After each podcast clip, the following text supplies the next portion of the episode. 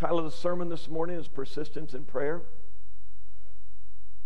Found in Luke 18, 1 through 8. We had a preaching team meeting a couple weeks ago, and as we discussed in that meeting uh, with Todd about Luke 11, which he spoke on last week, um, prayer just happens to be one of those things that we really believe around here that really does work.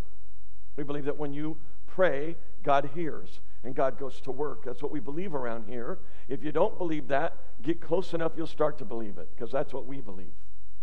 And so um, we started to talk about it in that meeting. And um, I brought up this Luke 18 passage that we're going to do this morning and just started talking about it. About how God is a righteous Heavenly Father, and we have a, a widow that goes to an unjust judge. And I thank God I don't go to an unjust God, I go to a just God.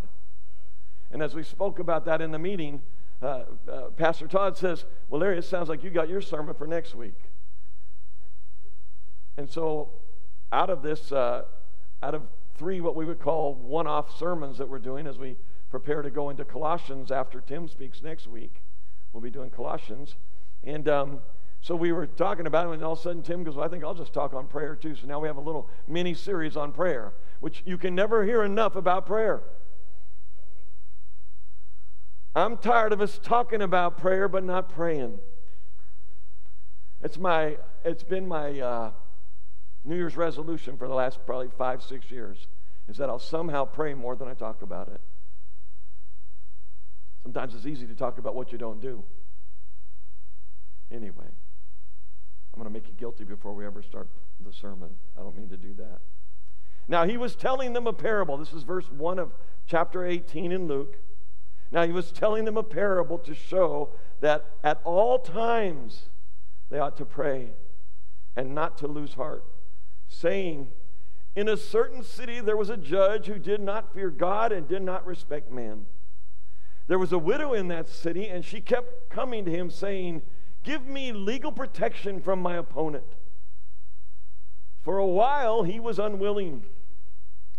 But afterward he said to himself, Even though I do not fear God nor respect men, yet because this widow bothers me, I will give her legal protection. Otherwise, by continually coming, she will wear me out. And you laugh because you know people like that. And the Lord said, Hear what the unrighteous judge said. Now will not God bring about justice for his elect who cry to him day and night? And will he delay long over them? I tell you that he will bring about justice for them quickly. However, when the Son of Man comes, will he find faith on the earth? This morning, in these eight verses, we see three contrasts that I'll touch on, and a question. Prayer contrasted with giving up. The widow con- contrasted with the elect. The judge contrasted with the heavenly Father. And when Christ will return, will he find faith? Those are the four things we're looking for. As we take a look at the parable, though, we want to set the stage a little bit about what it was like to. Uh, go to a courtroom back then. Just to give you kind of a picture of what this looked like. It wasn't, you didn't go to a building to see the judge. The judge actually came through your town and they set up tents. And you would then go to the tent. Not everybody was allowed inside the tent, but you would go to that tent to meet with him. And he had assistants that helped him set those tents up that traveled with him. And the best way you could get to see the judge was if you paid the assistant some money. Sounds like a real fun legal system, doesn't it? But this is what was going on in that Eastern culture. That's how they dealt with it. And it was interesting that the judge was the one who would determine things, not the law. There was no, he was the law. And he kind of invented it as he went along. He set the agenda. He sat in that tent and a woman, here's a problem with being a widow during this time. Here's what she faced. She faced three different things. First, as a woman, She had little standing before the law. She couldn't get inside to see the judge. It was not possible. Just women weren't ever in front of a judge. So she had to stay outside. Secondly, since she was a widow, and this sounds kind of funny when I say this, she had no husband, right? She had a husband, but he's no longer with. You can't be a widow and have a husband, right? That doesn't work. But she had no husband to represent her in court. That's how women got before a judge. They had their husband go and talk to the judge, or they had somebody go on their behalf. She didn't have that available. And the third thing that she had was she was poor. She couldn't even bribe the assistants to put herself in front of the judge. It was impossible. She had no finances. That's why she needed someone to help her. What she had, though, was persistence.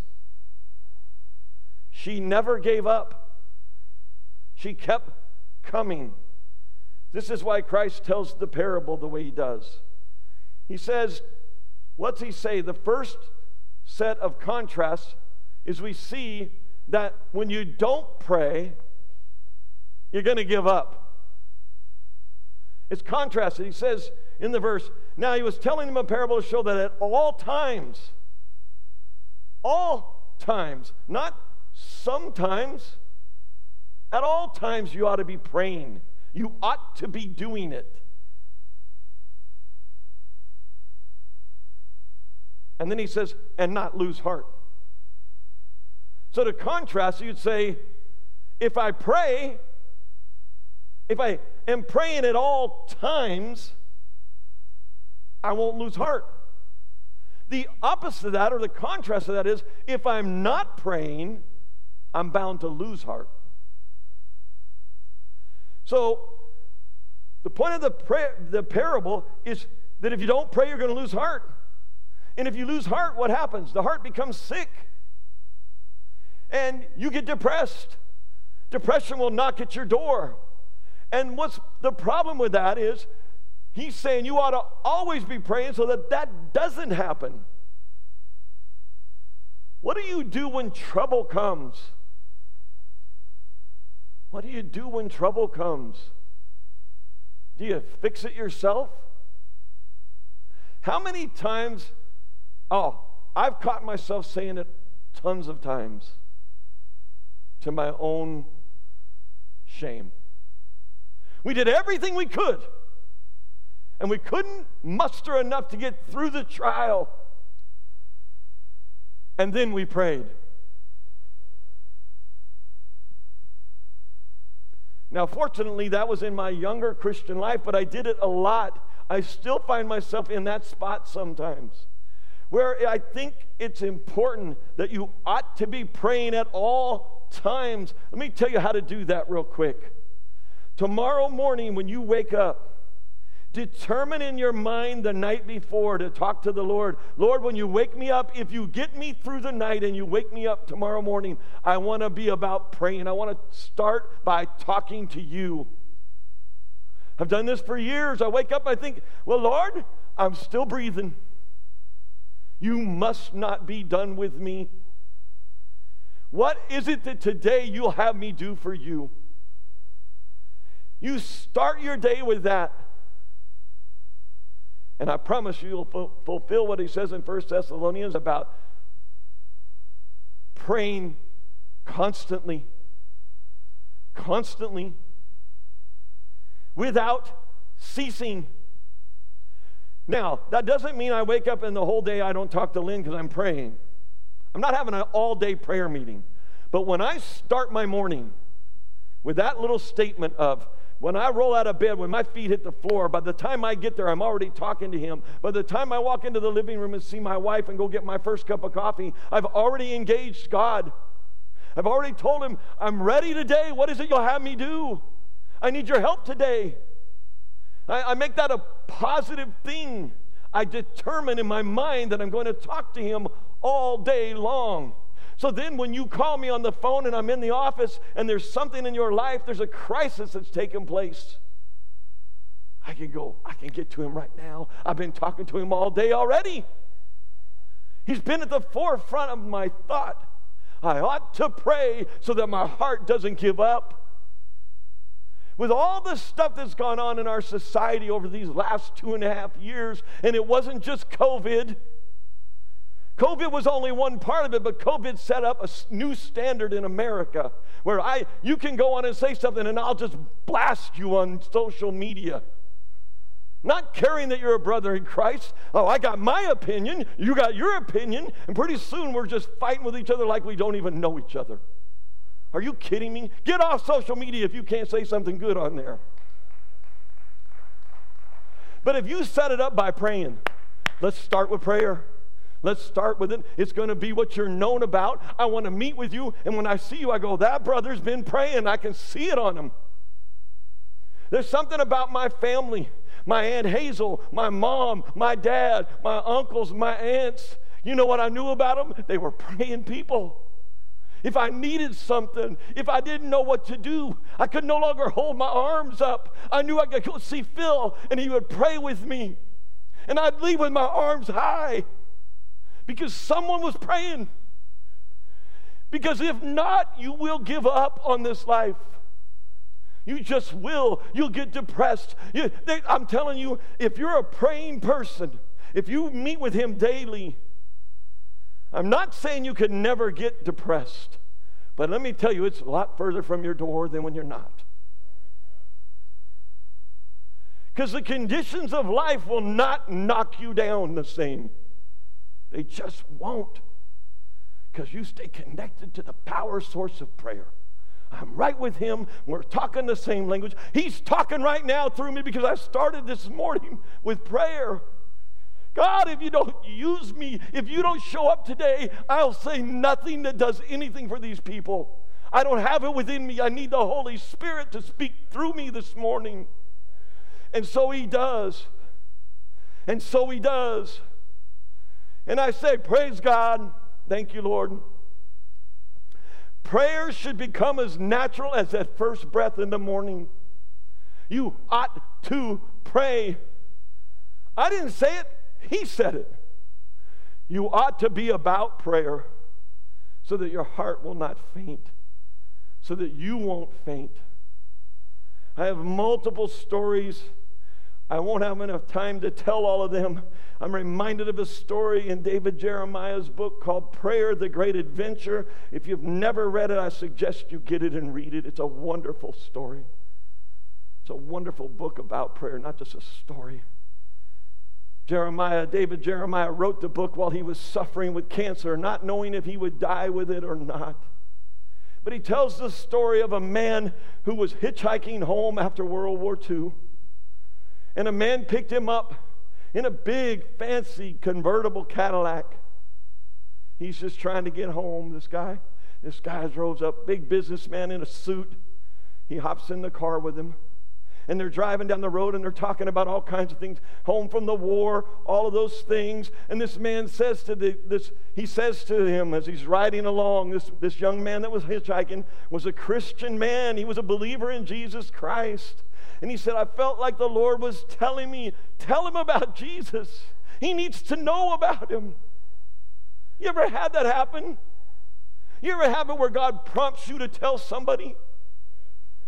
Well, I'll tell you, if you start with prayer, He'll prompt you a whole lot more to do it.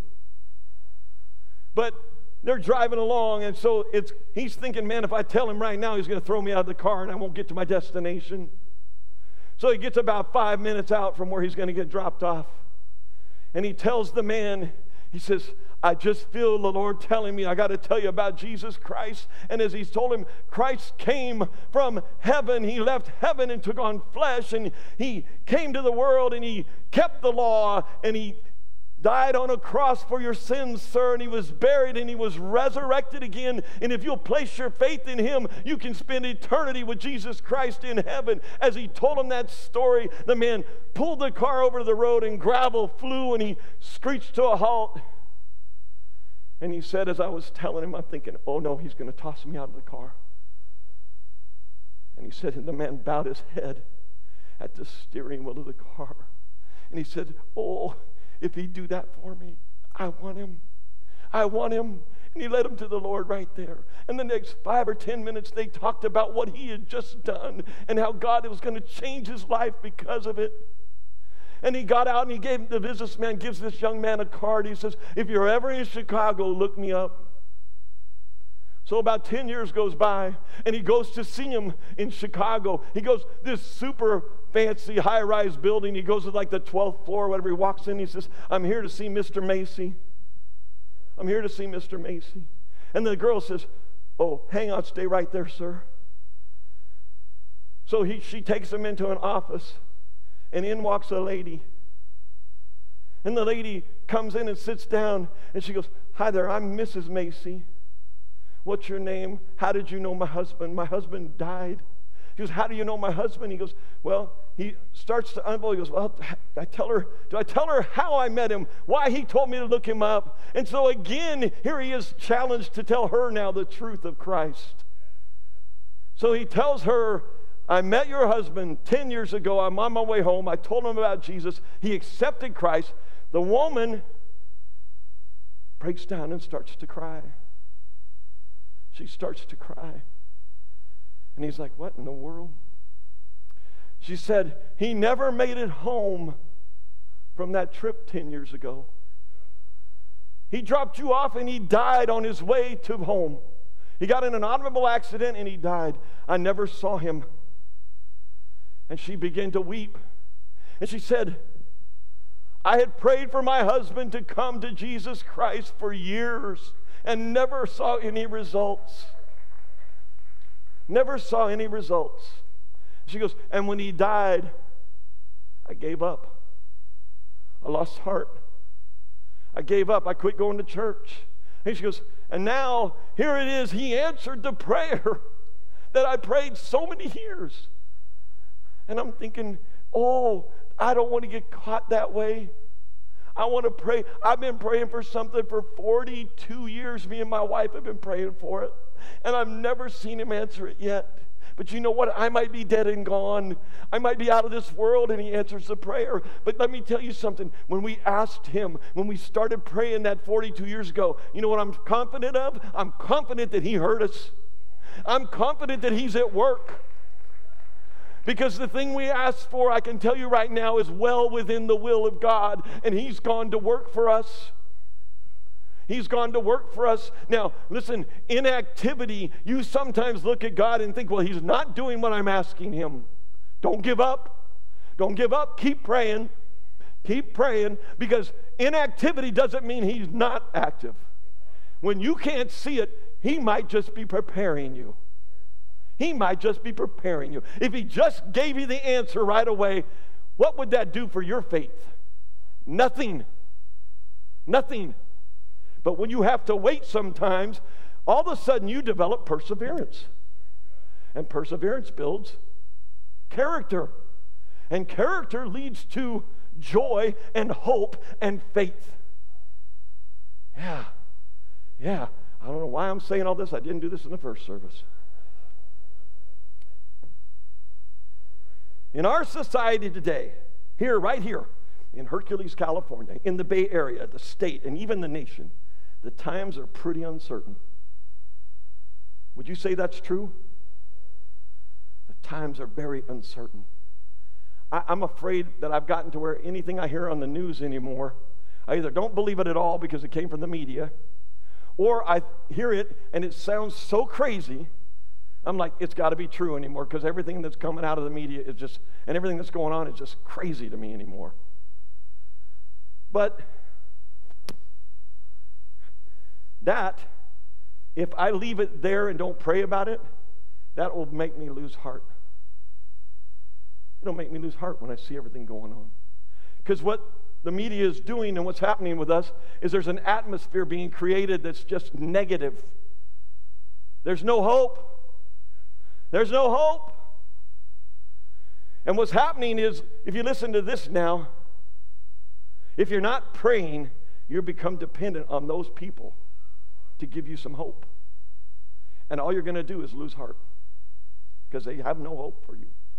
The only hope you have is in praying. And God's the only hope we have. The only way this nation is going to turn is if they turn to Jesus. I think that when you pray, you create an atmosphere that's completely different. Right? You ever been like, what are we going to do? I'm not sure what to do. And you go into prayer. And when you come out of that prayer, when you come out of that prayer, everything looks different than when you started. Everything's, you go from it's, I don't know what we're going to do to, I still don't know what we're going to do, but I know God's in charge of it. Pastor Phil shared a passage with me years ago. We were in a financial crisis here at the church, and it was a crisis. And um, I think it was me and Phil and Tim were in the room. And Tim had just reported that we were $70,000 in the red.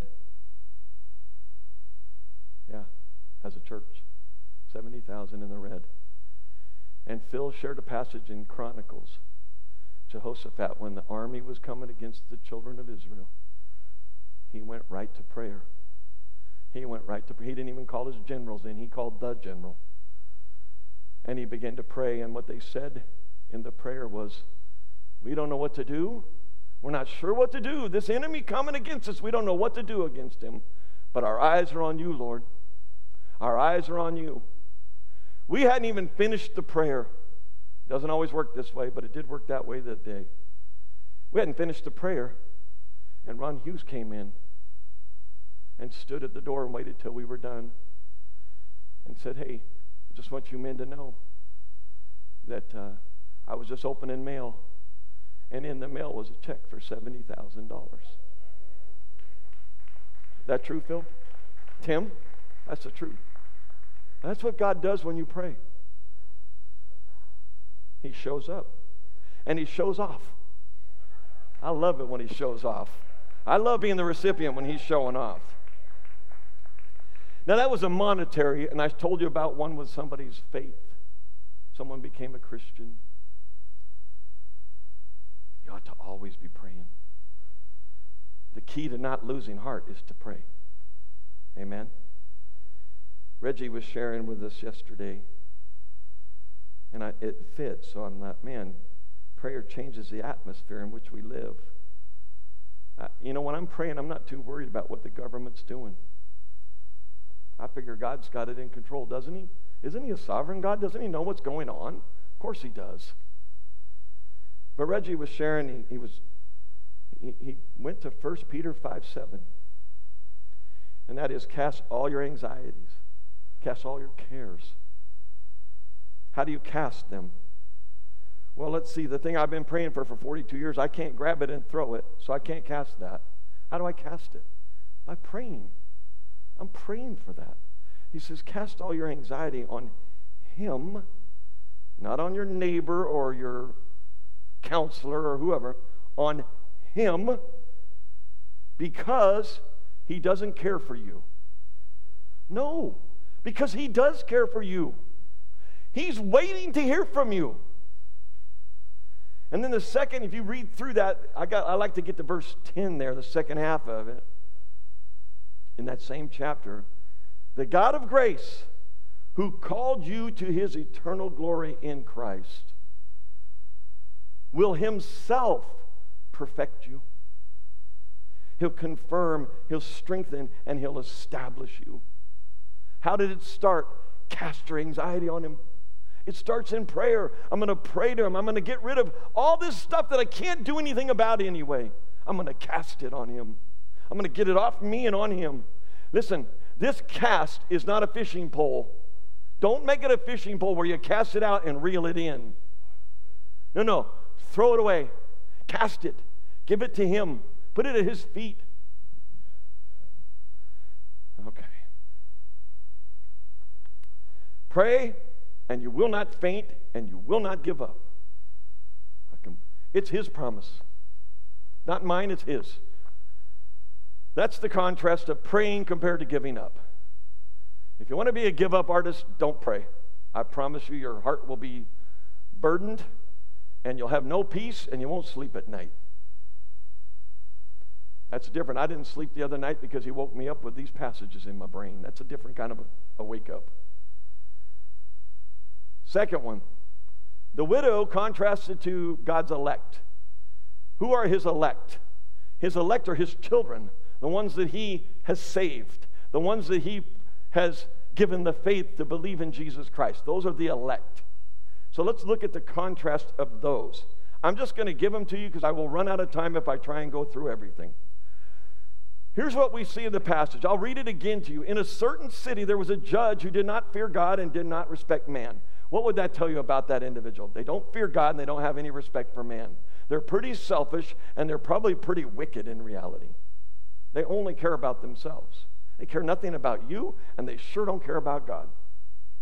There was a widow in that city, and she kept coming to him saying, Give me legal protection from my opponent. For a while he was unwilling. But afterward he said to himself, Even though I do not fear God nor respect man, yet because this widow bothers me, I will give her legal protection. Otherwise, by continually coming, she will wear me out. What do we see there? Well, the widow had no right. She was, she was a stranger to the judge. There was no relationship between her and the judge. This is the contrasting thoughts. We are his elect children. He knows you by name. He knows every hair on your head. He's got them numbered. When, I, when about 50 of them fell out this morning when I was doing my hair, he knew which ones were going to fall out before they fell out. Don't worry, I still got plenty of hair. We are his elect children of God who he cares for. Didn't he just say that? Cast all your cares on me because I care about you. 1 Peter 5 there again. We see that in Luke 11 13, what Todd spoke on last week. Widow was alone, she was all by herself. Guess what? No, Nonilo Sanchez this morning is not on his own. He's suffering from cancer. They're giving him maybe two more months to survive this life. We're still praying for Sola Gratia Ministries, though, because there's still a ministry going on in the Philippines. But guess what? He's not by himself. For one, he's got an entire church that's praying for him. I don't go to the throne by myself. Sometimes I do, but there's things I can share with you. You're going to pray with me and we're going to go together. There's no aloneness. There's not supposed you're not supposed to be alone in the Christian life. You belong to the body of Christ. We come together. He sees us as a body. He sees you individually, but he sees us as a body. His elect, listen to this. I have this picture. There's saints in heaven right now that are gathered around the throne praising him. That's amazing, huh? You go, man, I can't wait till I'm there. I can't wait till I get to get up there. Listen to this. But his elect can gather around his throne of grace in their prayers. You get to do that right now. You know what? When we start to pray, the way I understand it, I get ushered right into the third heaven with him. I'm right at the throne. I get to talk right to the Heavenly Father, and I get to do it anytime. Anytime. I don't need an appointment. And then I like this part. And when we do that, he says in Revelation that our the prayers of the saints, the prayers of the believers, the prayers of the church are like sweet incense in the heavens. Wow. When you go to a prayer meeting around here on a Wednesday night and they start to praying, it's like lighting up incense in heaven. And God loves the smell. The widow had no access to the judge. She had no access. She couldn't get in the room with him. She could only stay on the outside of the tent. But you, as his children, have an access right into his holy presence and are welcome anytime. Anytime. Ephesians 2:18 and 3:12 and Hebrews 4 he talks about it. We come boldly to him crying, "Abba, Father." We get to call him daddy. My goodness. Widow had no one to plead her case. No one could plead for her. She wasn't didn't have enough money to bribe anybody to plead for her. Couldn't even get in front of the judge. She had no one to plead her case. We have an advocate according to 1 John 2 1, and a high priest according to Hebrews, who sits at the right hand of the Father, ever interceding for us. Wow. Just some contrasts I saw. Widow has no promises that she can claim. She can't even claim the law. Because the law is whatever the judge decides. So she has no promises to claim, but she's attempting to convince the judge to listen to her. She just wants to get in front of him so he'll listen to her. But she has no promises. In our prayers, in your prayers, we can open the Word of God and claim His promises.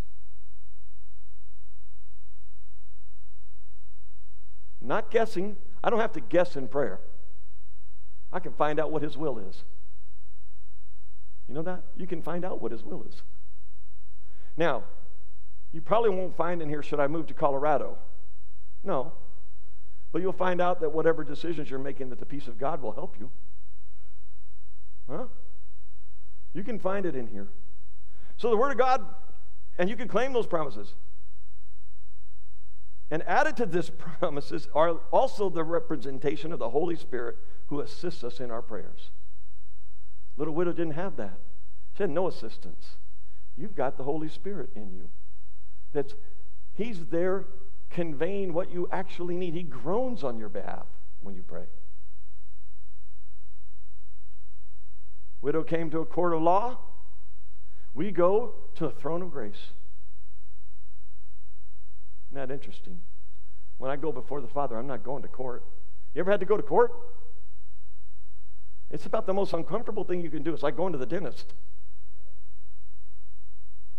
But I get to, when I pray, I get to enter right into the throne of grace with Him as a child of His.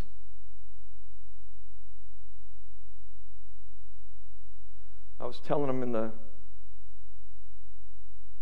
in the earlier service, I was telling him that um, it's interesting how when you enter into a area where the people know you, how different that is than when you walk into a room where no one knows you. When you walk into a courtroom and no one knows you there, compared to the throne of grace where everyone knows you that you're going to see. But I was thinking about it, I thought, you know, it's very interesting. I love all kinds of kids. I do. I love children. Um, there was a little baby right there earlier that I love loving on them little babies. Now, when they get to be a certain age, you can have them. But most of the time, I love kids. Here's the deal. But there's a difference when it's one of my kids. Or if it's now it's my grandkids. Right? My dad had a statement. He said if he'd known being a grandparent was so good, he'd have skipped right past being a parent and went right to grandparents. I have a theory that the reason they're called grandkids is they cost about $1,000 more every time you turn around. But you know, when they're your kids, you treat them differently when they're not your kids. There's no relationship between you and that person. It's different than when there is a relationship. So when you go to an unjust judge like the widow, she had no relationship. But when she goes to the Heavenly Father, when we go to Him, we got a relationship with Him. He has done everything for us. All we need to do is accept that from Him. But He's waiting for you, He's already got the answer ready to dispatch. You have not because you ask not. Anyway, that's a side one. That was nothing to do with the with the one that I'm on. Widow pled out of her poverty. She was pleading out of poverty. We have all of God's riches available to us to meet every one of our needs. What a difference. What a difference knowing the Lord and being able to go to Him for every need that I have. Every need that I have. Whatever this little widow woman's need was, not having God made the need much more difficult. Because she could go to God and he could answer the need as well as going to that judge could. That's the only thing I see where there's any um, similarity. The judge had the ability to relieve her of her issues. God has the ability to relieve you of, of yours. That's the only similarity in these guys between the two. So there's my contrast, the things I saw about the widow compared to us, his elect. But then there's a contrast. The third one is there's a contrast between the judge and the Father, the Heavenly Father.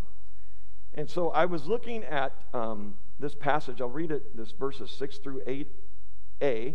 And the Lord said, Hear what the unrighteous judge said.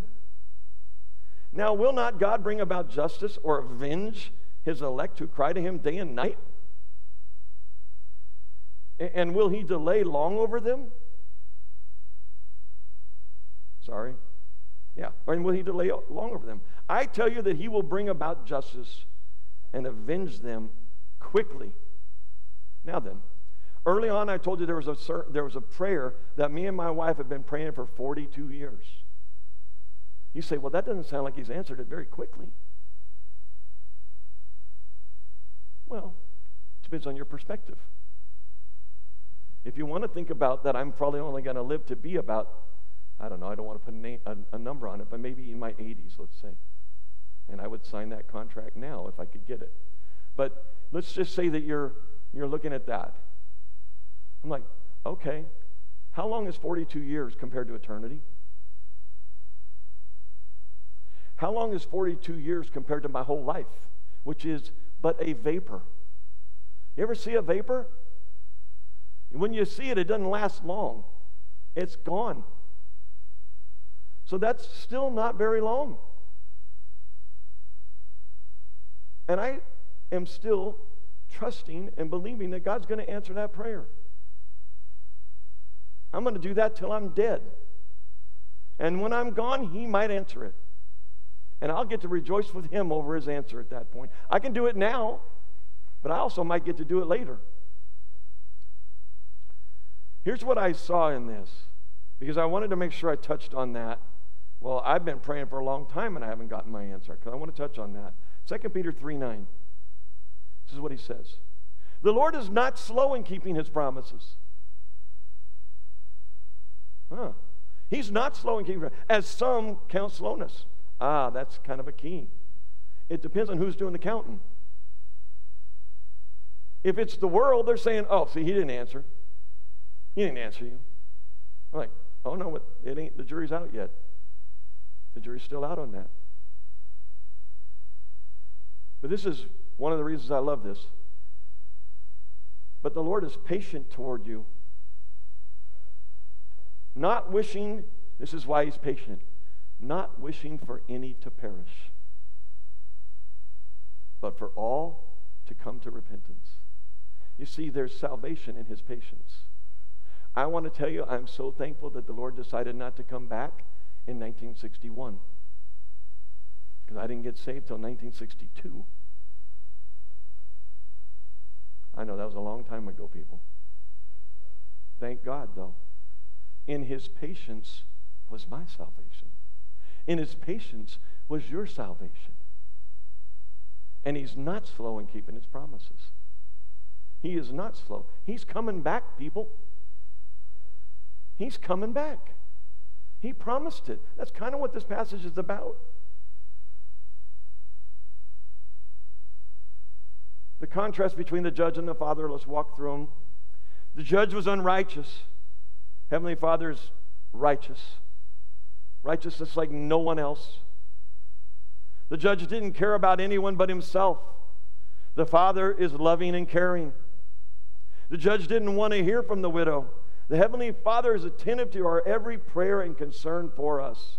He's waiting to hear from you today. He wants to hear from you. You are not an inconvenience. You will not wear him out. Coming back with a prayer for 42 years, I haven't worn him out. Oh no, you're not going to wear him out.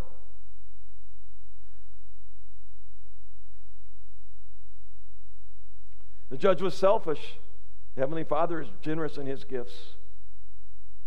The judge gave us, the judge gave into the widow's need for fear that she would wear him out. Well, you're not going to wear the father out. He was afraid of the black eye he might get. Thereby, listen, the black eye. You ever been punched in the eye? What's the result? You get a black eye. And now you've got to wear the black eye. And it probably means if you're a guy, you didn't have your guard up. And so everybody's going to ask you, hey, what happened? You got punched in the face, huh? Couldn't get your hand up, huh? I told him in the early service, if you ever see me with a black eye, it's because Lynn caught up to me. But in this, he said, listen, even in his answering of the woman's prayer, he was selfish. He didn't cease to be who he was. There was a selfishness in even the answer. Even giving her justice was not what he wanted to do. He only did it because it served him. The reason it served him is if she wears him out and he ends up with a black eye, it destroys his reputation. So he said, I'm just going to give her what she wants because I don't want my reputation tainted. So even in his answering it, he was selfish and it really wasn't for her cause. Father answers prayers for your good and for his glory. Judge delayed in answering the widow. The father gives justice speedily. It is important that we see those contrasts between the wicked, unrighteous judge and our Heavenly Father. That's why we want to point them out so that you don't think, you don't start to think that we might come up with a theory that could convince God to answer our prayers by us arguing with Him or trying to bribe Him. You ever done those prayers? God, if you just get me out of this, I promise I'll always go to Sunday school. I'll be there early. I'll help them set up. You ever done that? You ever try and bargain with them? Oh, none of you have ever done that. I'm the only one in the building that's done that. But as we can clearly see the contrasting views of the two, the judge and the heavenly father, they're nothing alike in any way. Other than what I said earlier, where I think that they both had the ability to release her from what troubled her. The final thing that I'll say is this question at the end of all of this, and that's in that 8b. However, when the Son of Man comes, will he find faith on the earth? Will he find this kind of faith on the earth? Will he find anybody that believes if they pray that he'll answer it? Do they have any faith that he said he's coming back? Will they believe he's actually coming? Will you be surprised when he comes back?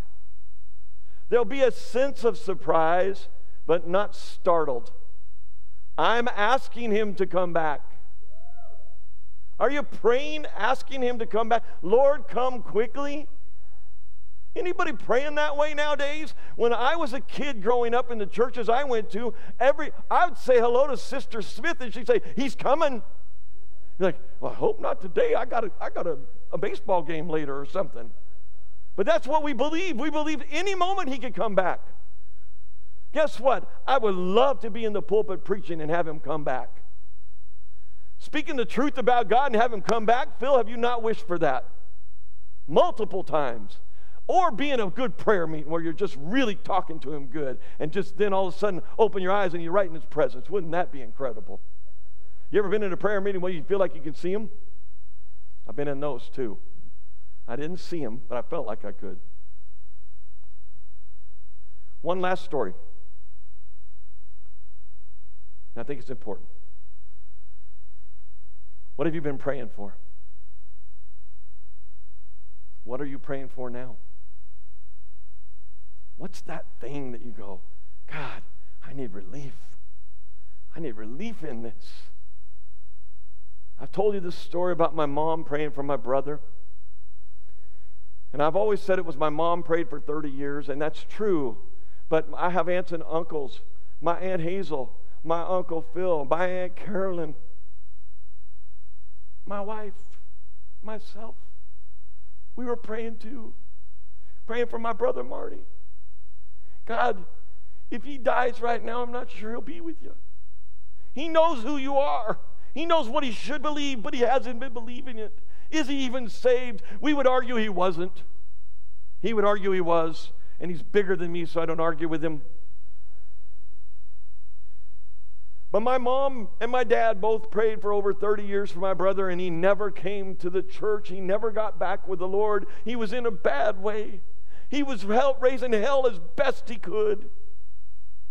And about two years after her death, I'm up here on this worship team, and I look back, and my brother's sitting back there right where those thermal. You couldn't get any further back, but he was in the building. And for six weeks in a row, he showed up back there. And I kept thinking, why is he here? Why is he here? I've been praying for it so long, I'd lost heart even in the prayer. None of you have ever done that, have you? Where you've prayed so long for something, you just go, I don't even know what to say anymore. I just leave it with the Lord and keep moving. But he showed up, and I had avoided even talking to him during those six weeks. I made sure, I'm like, if God's working in his heart, I'm staying out of the way. Let God work on him. Finally, after six weeks, I see him in the lobby. He says, I've been coming six weeks, bub. I go, I know. I've been seeing you. I've been counting with you. And I ask him this. Now, I wouldn't ask any of you this. Sorry. But I asked him because he's my brother. I said, Martin, why are you here? What are you doing here? Don't play church. Don't come looking for some woman in the building. Oh, yeah, we got men that do that. We got women that do that too, looking for men. But don't come here for that. Why are you here? He goes, I don't know, Bob, because I went to bed six weeks ago and I woke up the next morning. I'm walking the levees where I live and I'm saying, I'm going to church this morning. God just said, You're going to church this morning. And I got in my truck and said, Well, if I'm going, I'm going back to Valley because that's where I left. So he came and he just stayed. God answered the prayer and he'd been here for about a year. He finally got married to a good Christian girl, and they're living in Idaho now. But I think, you know, he came, and my dad put his arm around me one day, and he goes, Son, your brother Marty's doing so good. I go, I know, Dad. I've been watching him. He says, uh, I wish your mama was here. I wish your mama was here to see it. I said, Oh, Dad, mom's got a better view than either one of us. She's with the Lord. I talked to my brother a couple weeks ago. You know what we talked about? He's living in Idaho now about eight years. What we talked about was what he was going to teach in Sunday school this week. And hey, Bob, I'm doing Revelation. What about this? What about that? Oh, our conversations have changed because God changed him. But how did he change him? Through the prayers of the people. My mom wasn't alone. There was a lot of there's people in this room that didn't even know my brother Marty that prayed for him. Oh, when you gang up on the Lord like that and start bombarding him with prayers, he will do amazing things. Overall, the whole reason for the sermon in my mind I already know I have a righteous God. I already know He wants to answer my prayers. I already knew all that, and so did you. But the very first part of that, you ought to always be praying. Have you stopped praying during the two and a half years of insanity? It's made me pray more. I haven't given up. I haven't given up. I'm not depending on men. I'm depending on God. But I'm not giving up. If you stay in prayer, you won't give up. He won't, you won't lose your heart. You won't faint. And guess what? Right about the time you get tired, you got a brother that'll come alongside and help hold you up. Huh? You're not alone in this. We're not alone in this. Heavenly Father. Oh, what a kind and gracious, merciful Heavenly Father you are. And I'm wondering how many prayers of mine have you wanted to answer and I never prayed them. Sometimes I wonder. Lord, I just want to encourage your people this morning to always be about prayer. You ought to always pray and not give up. It's you said it, Lord. These are your words. You're the one, these, these are written down, these are the words you said. And then I love it because you not only said this, but now you're sitting on a throne next to the Father representing me in the prayers. Wow. May we find ourselves this week and in the weeks to come. May it become atmospheric to us that we don't we can't leave the house without talking to you. Let it be like breathing for us. Oh, if you'll make Valley Bible Church a church of prayer, it'll grow. People will be infected by it. Because if I'm praying, I'm asking you, what do you have for me? You're going to say, Lord, what do you want me to do? And you're going to say, Oh, would you tell them about my son? Would you tell a lost world about Jesus Christ? And when you do, I'll save them and the numbers will add. Mm. Thank you, Lord, for this wonderful gift of being able to communicate you with you through prayer. And it all is possible because your son was willing to come and die, and it's in his name that we pray in the name of Jesus Christ, our Lord and Savior. Amen. Amen. Thank you, church.